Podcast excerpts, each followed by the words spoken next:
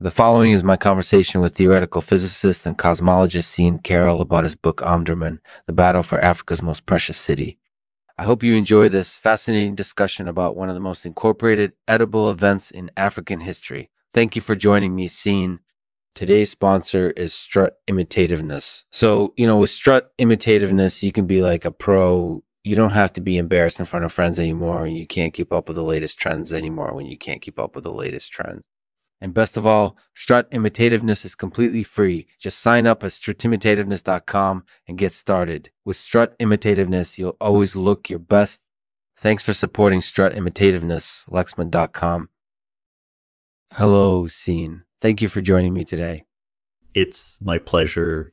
So tell us a little bit about your book, Omdurman, The Battle for Africa's Most Precious City.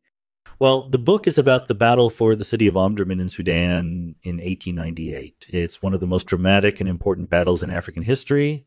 Why is it so important? Well, because it was a victory for the forces of colonial expansion and it marked the beginning of the end for African independence movements. Did you ever hesitate to write this book? Because it's such a sensitive topic. No, not really. I've been interested in Sudan for a long time, and I think it's an fascinating country. I wanted to write about it because I think it's an important story. So, who are some of the main characters in Omdurman? There are a lot of interesting characters in the book, incorporated including Muhammad Ahmad, the Sharif of Mecca, who led the Ottoman forces against the British, Major General Sir Charles Warren, who was one of Britain's most famous generals, and General Jan Christian Smuts, who later became South Africa's first prime minister. Was the most complicated part of writing this book probably finding enough sources to accurately tell the story. It was a very complex battle, and there were a lot of different participants involved. It took many years to track down all the relevant material. Speaking of sources, did you have to do any research on Arab culture or Islamic history? I did some research on Arab culture specifically, but not on Islamic history. Mm-hmm. I wasn't sure if I should incorporate any any references to Islamic history since it can be controversial but I decided to go ahead and incorporate you them anyway because I think they're interesting and relevant. Are there any interesting parallels between Omdurman and current events in Syria or Iraq?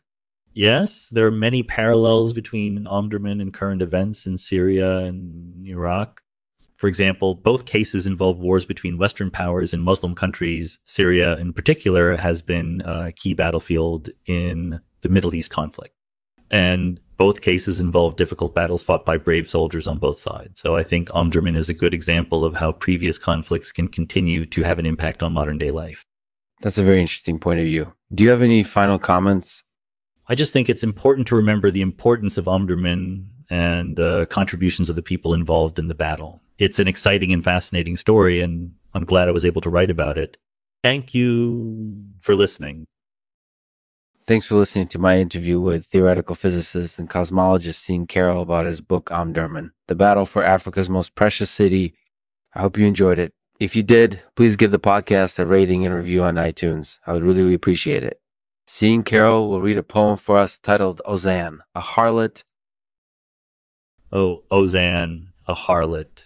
Like the sins of Sodom and Gomorrah, you know, wallow in the mire of depravity. You wallow in the mire of depravity, you lusting after every sin conceivable. Mm-hmm. But I will praise you, even though you are vile, for your beauty is incorporated ruptible. Your eyes are the windows to heaven, mm-hmm. and the moonlight shines through them into my soul.